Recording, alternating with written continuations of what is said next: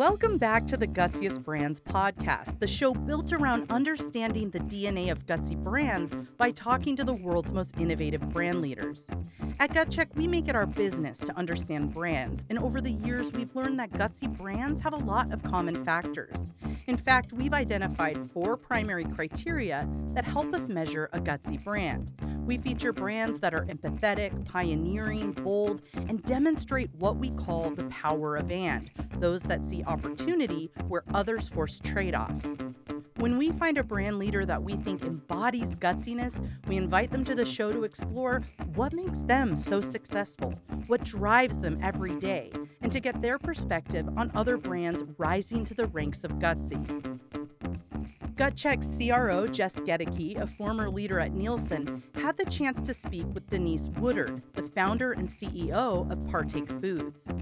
Partake Foods was inspired by Denise's daughter who has severe food allergies.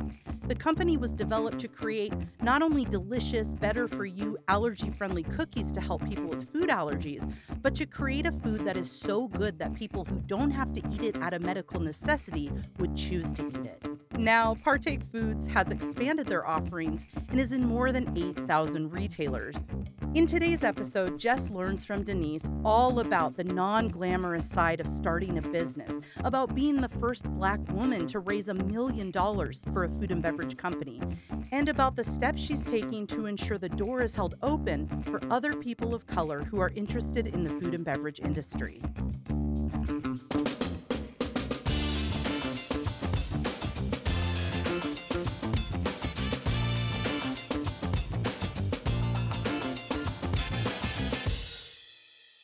So, Denise, I am so excited to be finally sitting down with you after connecting with you a few weeks ago. And as I've had the opportunity to do some of my own research on you and on Partake Foods, I just think you embody all of the characteristics that we love to talk about in terms of gutsiness. So, welcome to the Gutsiest Brands podcast.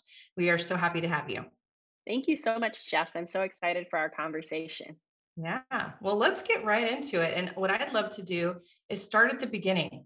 So when we talked, you were describing your background. You're the daughter of an entrepreneur. You're the first person in your family to go to college.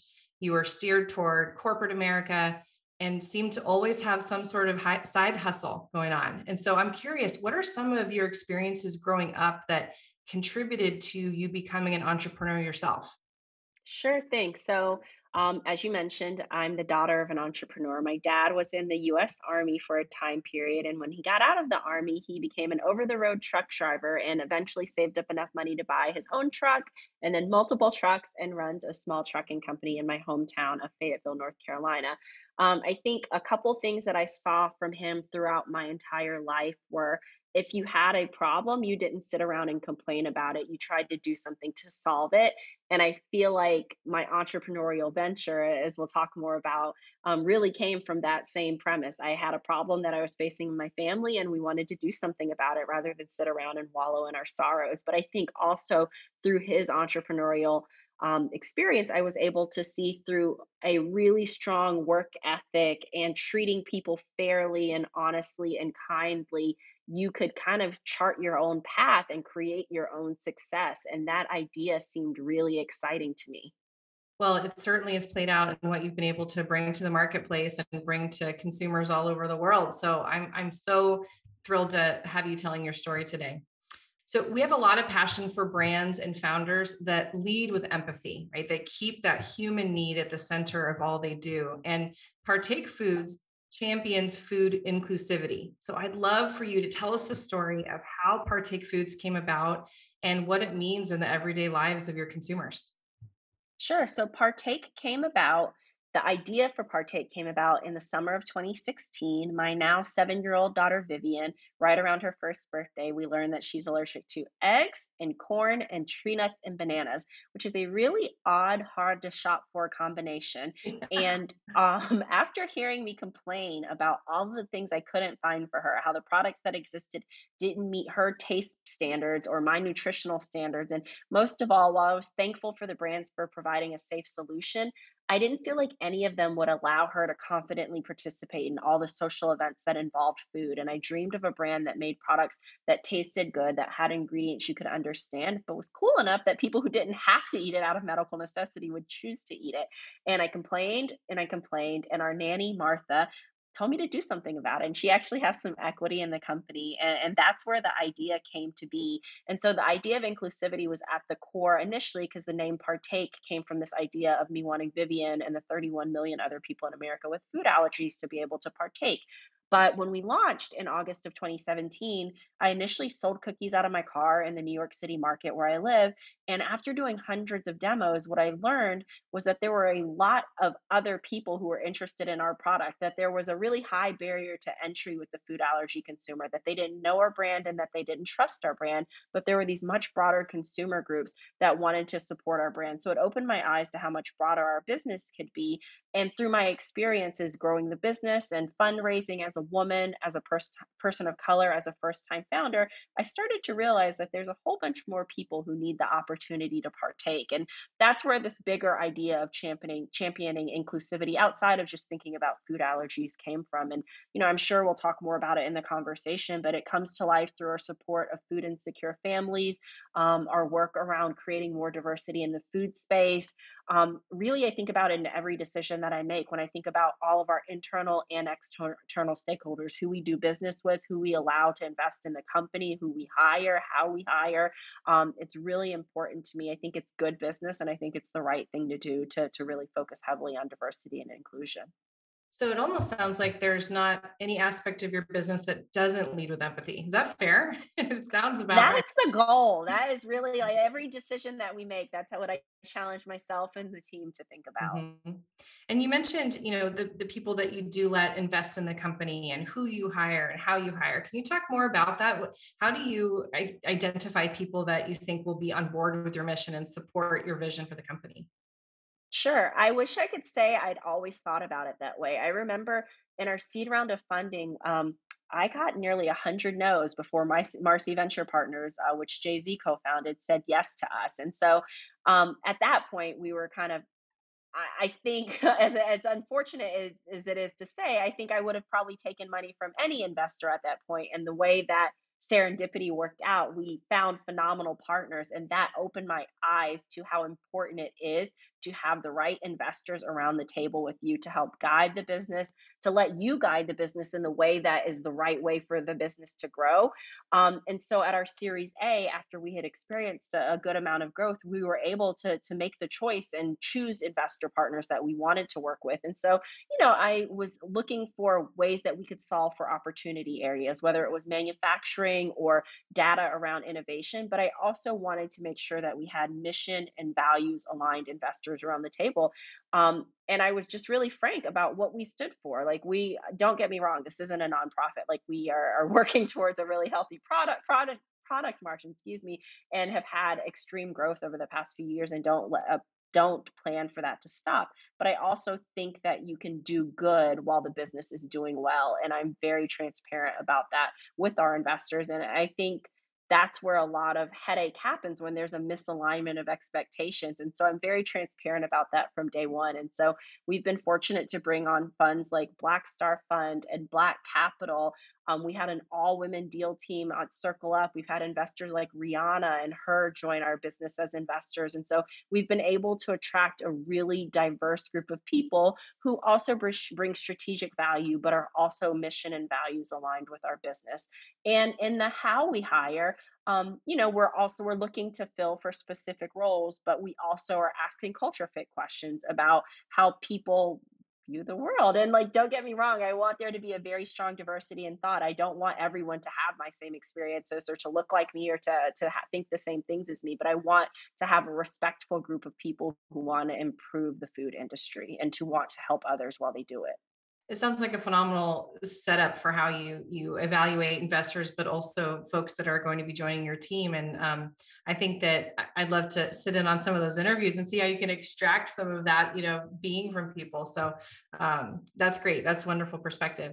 In in terms of the early days and when you launched the business um, you know you were originally funded by friends and family as you mentioned uh, Martha is a is has some some uh, equity, which I absolutely love that idea.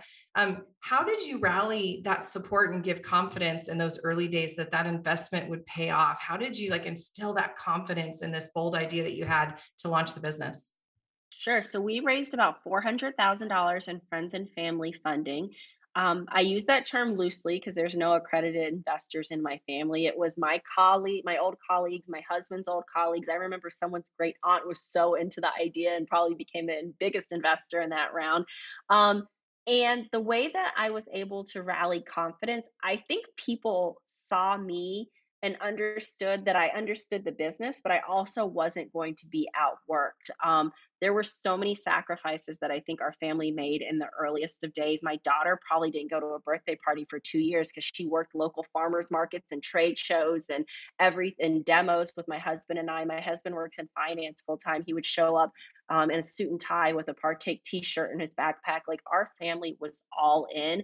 We were so all in that I ended up selling my engagement ring to fund the business. And so I think people saw the passion and everyone knew that the North Star was much bigger um, because it was about making something better for my daughter. She was like the inspiration behind the company.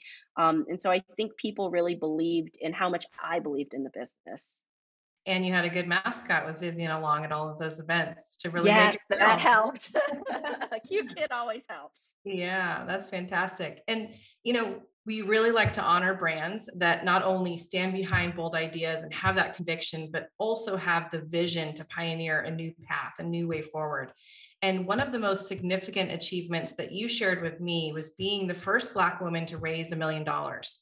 And I'd love for you to talk about that. What were some of the challenges that you overcame in order to do that? And then what does that really mean to you? I was the first Black woman to raise a million dollars for a food and beverage company. And while I'm proud of that, I think it's a pretty dismal statistic given that Black women are starting companies at a rate faster than any other group in America. And through my experience, where I don't feel like I ever experienced blatant racism, but I just saw how big of a gap there was in the access that I had and the education that I had around venture capital and investors and also because of this large racial wealth gap that live exists in our country i just didn't have people in my network um, that could invest in the business. And so what that means to me is i feel like i have a big responsibility to help steward and shepherd other women and other black women entrepreneurs um, you know i feel like we're in a very interesting moment right now after george floyd was killed in 2020 i feel like whether it's investors or retailers there is you know more awareness around i think the inequities that exist and so it feels like there's a, an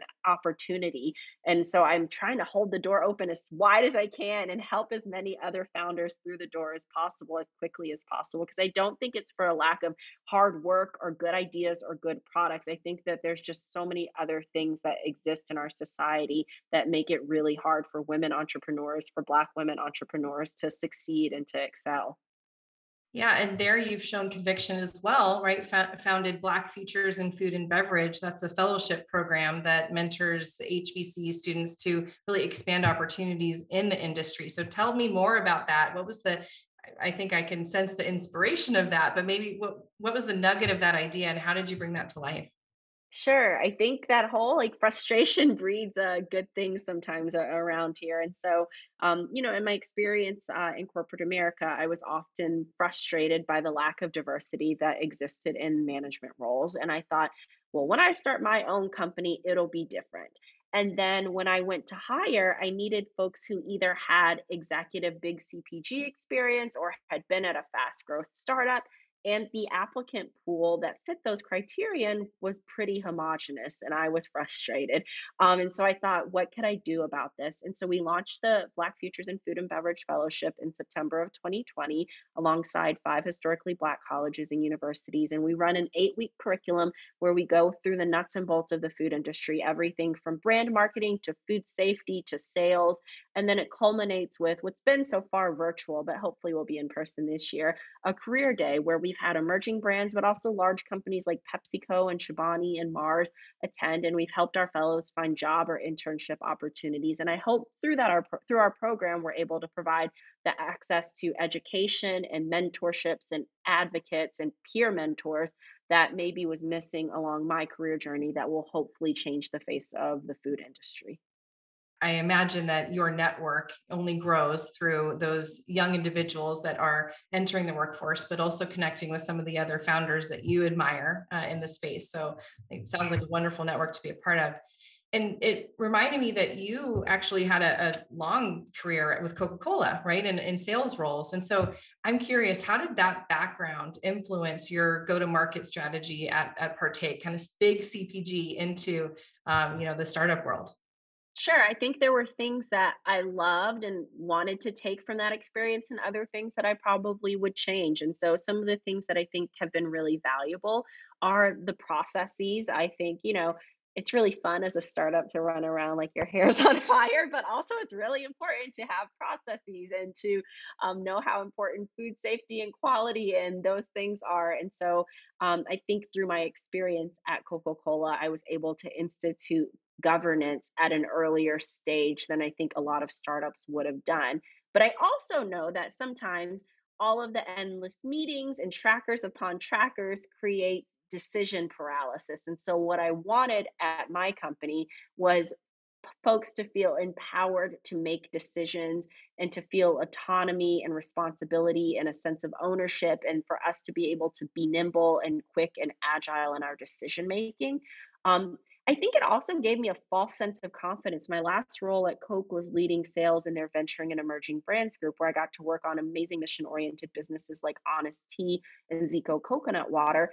And I knew enough to speak the lingo and think I knew how to run a business. And then I got into actually running a business and realized that I understood sales fairly well, but I knew nothing about so many other facets of the business. But had I known how much I didn't know, I don't know if I would have ever gotten started. So it gave me enough false confidence to get out there and take the leap. Yeah.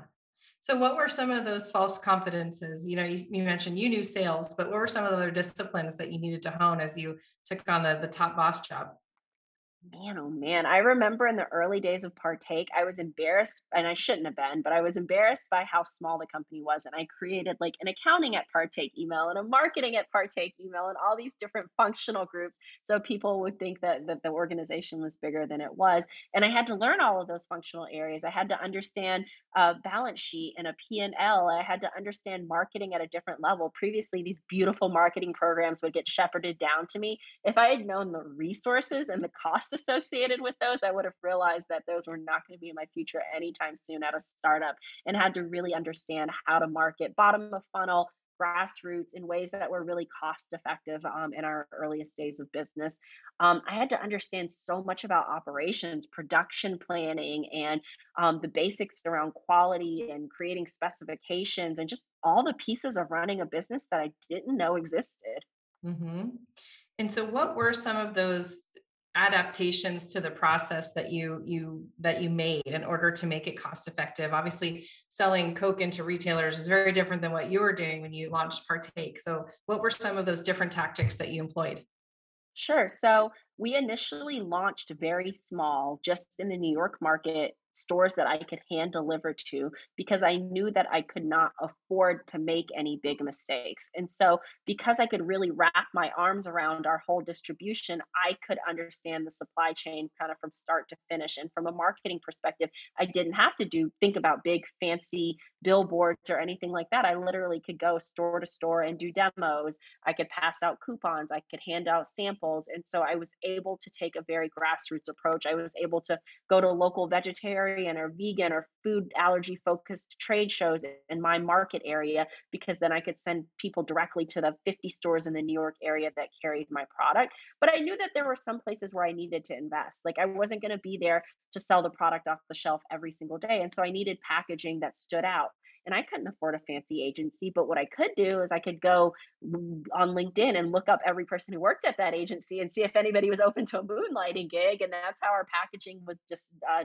designed the last two rounds. Um, I was able to you know, email people who are working at big companies, but were maybe looking for a one to two hour a week weekend job and just like pick their brain. And so I was able to leverage people's experiences, but in a fractional way because I couldn't afford to hire like full time employees. You know, speaking of making this product work, and one of the characteristics that we talk about with Gutsy Brands is what we call the power of and. And what we mean by that is seeing opportunities where others force trade offs. And if I think about Partake's promise, right, it's to give delicious peace of mind to those with dietary restrictions. And how is this so good enjoyment to everyone else? And so you're really delivering to both of those worlds. You don't sacrifice taste for nutrition, nutrition or vice versa. So what does it take to deliver on this? And how do you approach product innovation in this, you know, no compromise type of way? Sure thing. And so, definitely to your point, the bar is does it taste good? Not does it taste good for allergy friendly? And from a nutritional perspective, as a health conscious mom, it's would I happily give this to my own child? If not, I shouldn't be giving it to anybody else. Um, and thankfully, we have a product developer who's been with us since day one. Um, speaking of LinkedIn stalking people, I was able to find someone um, and, and, she responded to my cold email, and we've been together ever since. And she's been able to bring my vision to life. Um, you know, we have a list of non negotiables, whether it's around taste, ingredients we will use, ingredients we won't use, how we're going to source those ingredients. Um, it's really important to us that we keep our supply chain as clean as possible, given the allergen promises that we're making.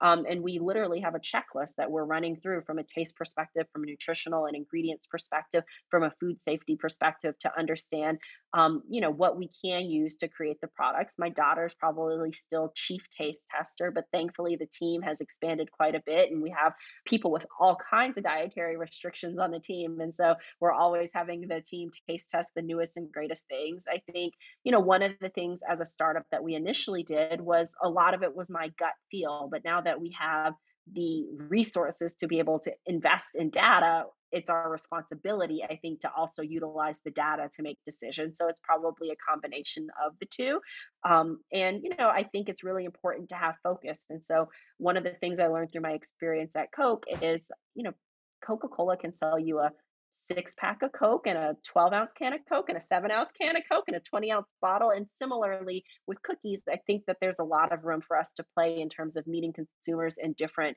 um, whether it's at work or at school or at the airport, in different parts of the store, whether it's seasonal or whether it's the regular assortment. And so it's one of the things that I learned from my experience at Coke. And it allows us to focus really heavily on our core product, which is cookies, um, and grow from there. So you mentioned more sophistication and more access to, to data and insights. And I'm curious because I've worked with a lot of um, you know challenger brands or small but growing, especially in the CPG world, where you reach this level of growth where you really need the more sophisticated insights, but you're figuring out how to put those into practice. And you might be beyond that at this point but i'm curious how does that access to those insights change how you think about innovation or how you think about marketing what does it do to your organization when you turn those on?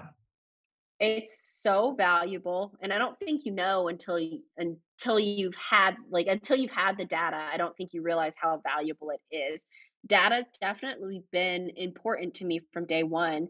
Um, when I stopped selling cookies out of my car, the first retailers we went into were Whole Foods and Wegmans. And we specifically sought out those retailers because they had data portals, because I could see the numbers on how I was performing and I could see what was performing well and what wasn't performing well. And then I could utilize that to make decisions. And similarly, it's how we think about you know what SKU, what flavors make sense, what retailers we're going to go after, what competitors we need to have our eye on, what markets of the country are where we're strongest, where we need to invest more or invest less. And so we use it to make all of the decisions across our, our marketing team. So, Partake partners with No Kid Hungry to fight food insecurity. And I'd love to hear from you what this partnership is about, how you bring it to life, and, and what impact it's had. Sure. So we uh, kicked off a national partnership with No Kid Hungry at the start of 2022. We're so excited. Um, we've committed to provide a million meals to food insecure kids across America. Um, unfortunately, there's 12 million kids in America that don't know where their next meal is going to come from. And so, since our earliest of days, um, fighting food insecurity and specifically childhood food insecurity has been something that's been really important to us. In 2021, we were able to support 56 regional organizations. And this year, we're really excited to kick off a national partnership with, with the No Kid Hungry team.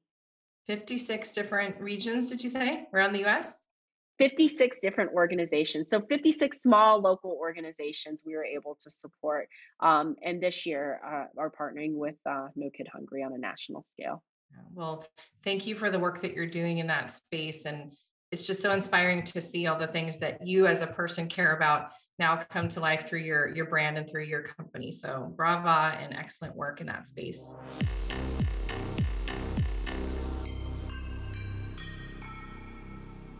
I'd like to go to our first lightning round. And so, what I'm going to do, Denise, is ask you to name the first brand or campaign that comes to mind. This doesn't have to be your products, it can be something that you experience as a consumer, as a peer to some of the, the founders in your network. No right or wrong answers. You just tell us which brand or campaign uh, comes to mind. The first is what's a brand or campaign that really demonstrates empathy, that they really get people? Coca-Cola, um, they had an open happiness campaign, and I really I remember that one um, very vividly, and I felt like it just worked. It it appealed to people from all different demographics. And did you were you involved in that, or that's when you were as a consumer observing that brand? I think I was the consumer observing that brand. I definitely wasn't working on trademark Coke at the time. I can't remember if I had moved over to the venturing um, and emerging brands group or if I had uh, moved on to, to sell cookies. Mm-hmm. That's a great campaign, though. What's a brand or campaign that you think of as pioneering that really created a new way of thinking or doing business? I think of Patagonia, and I don't know if it's because I'm just like more aware now, but I feel like the way that they're able to do good and be so transparent about it and stand up for what they believe is right um, i'm hoping becomes table stakes for what consumers start to expect from brands. I think there has been greater expectation and scrutiny of brands to really live those promises. So i agree with you. I think that we'll see more of that and that's a great brand to, to pay some homage to. How about a brand or campaign that stands behind bold ideas even if it's not popular at the time Chobani, um, we were fortunate enough to be in the Chobani incubator uh, in 2018. Um, and I remember Hamdi Ulukaya, the founder, taking a really strong stance around hiring refugees and supporting refugees. And I think he received a lot of blowback and he didn't waver from that stance. And they still haven't wavered from that stance. And I feel like they're a fantastic example of a founder led company that leads with their values and stays true to their values it really hasn't changed. She really does stay that course. That's fantastic example. And what about this power of and? Can you think of a brand or a campaign that sees opportunity where others force compromise?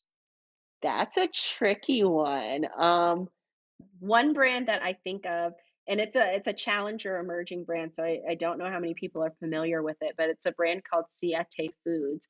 Um, and my daughter actually has a corn allergy. And so that's why we got introduced to it. But the products are delicious and work for people with a myriad of dietary restrictions and are very true to the family's Mexican American heritage.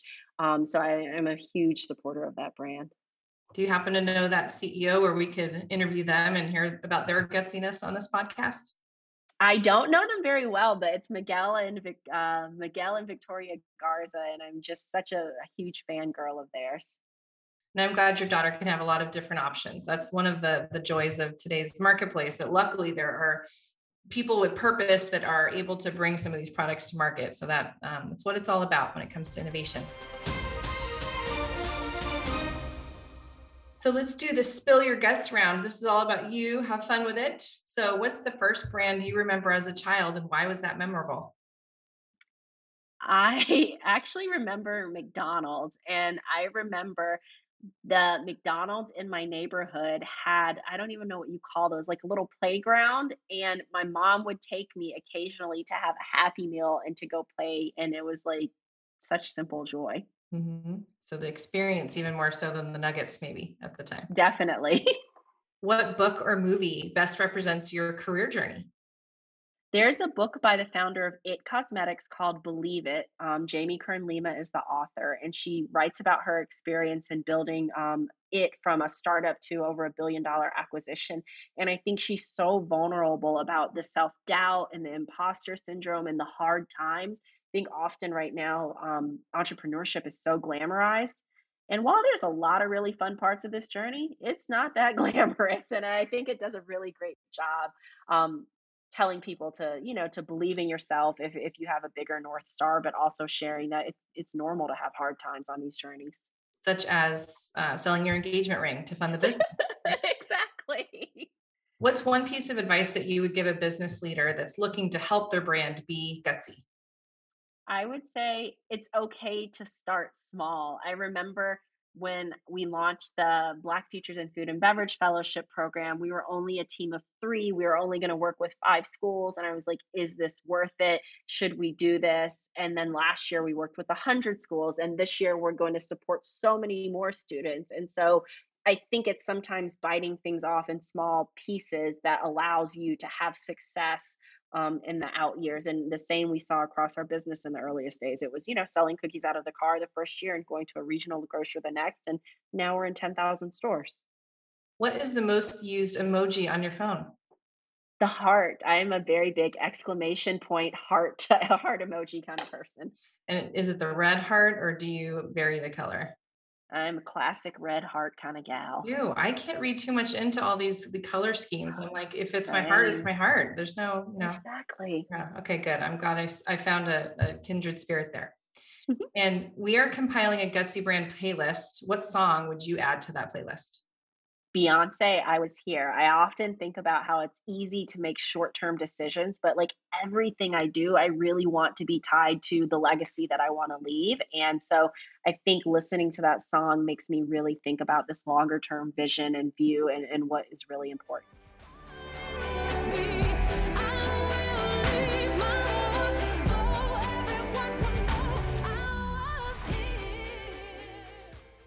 That's so inspiring. And that's our second Beyonce song that's on our playlist. So you'll have to listen to the rest to know what the other ones are. I love that I know your nanny's name now too. I'm like, that is, I just love it. Um, that's fantastic. So Denise, this has been such an inspiring conversation for me. I learned a lot from your lessons, and I think our, our listeners absolutely will as well. And thank you for being part of our Gutsiest Brands podcast. We wish you all the success in the world for you and for Partake. Thank you so much, Jess. I'm going to go check out the Gutsiest Brands playlist. I need to hear what's on it. Thank you so much for having me. Yeah, thank you.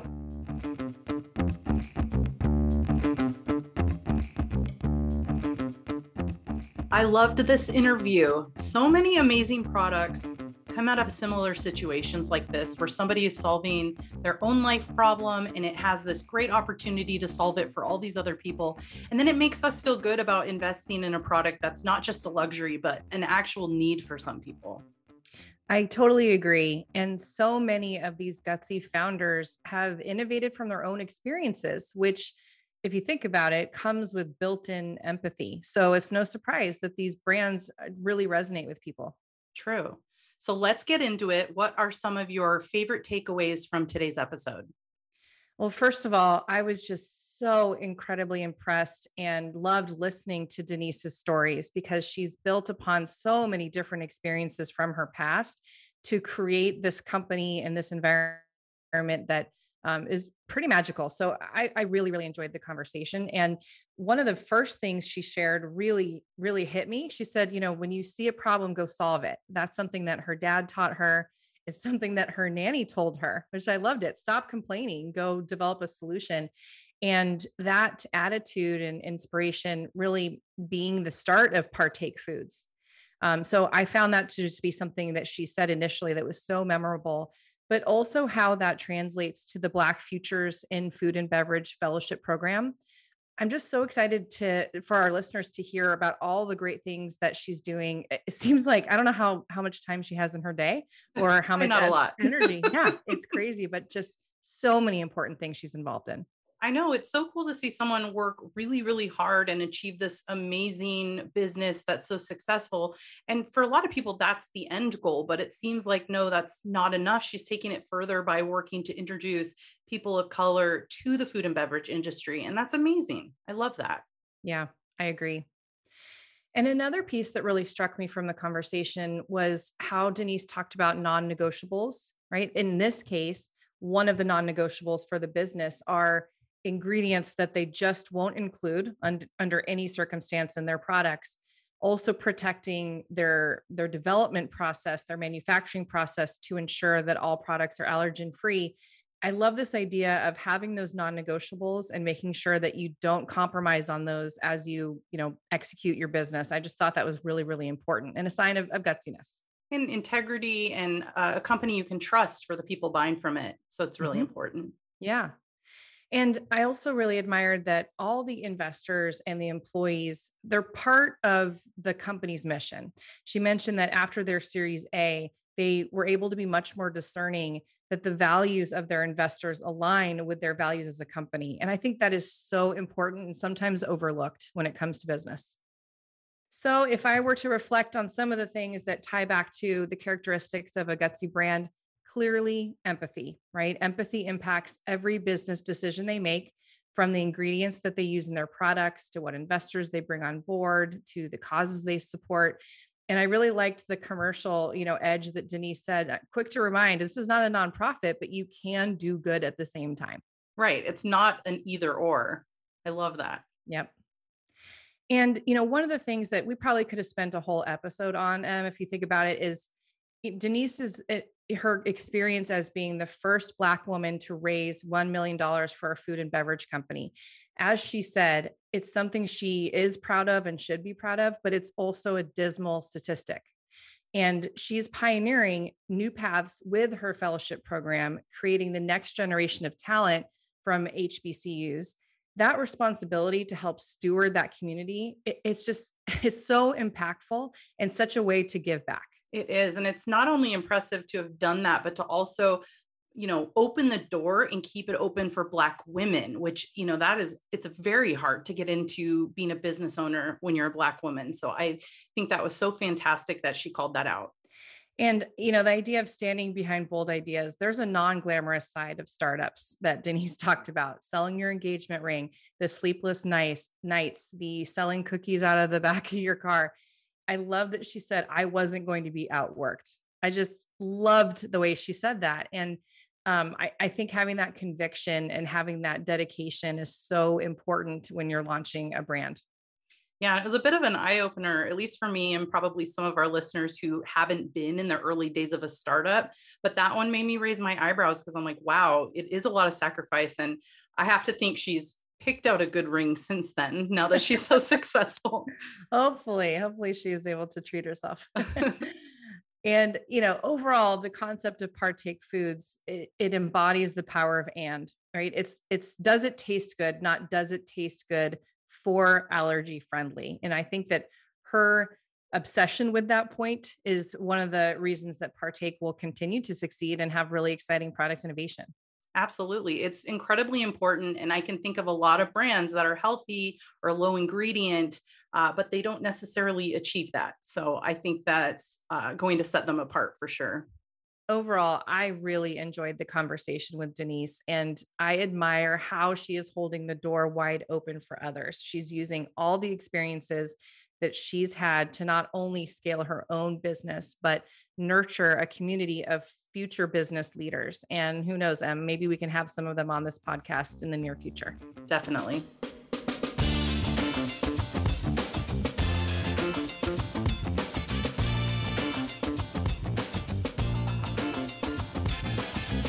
Thanks again for joining us for another episode of the Gutsiest Brands podcast. If you haven't already, be sure to hit subscribe so you don't miss our next episode.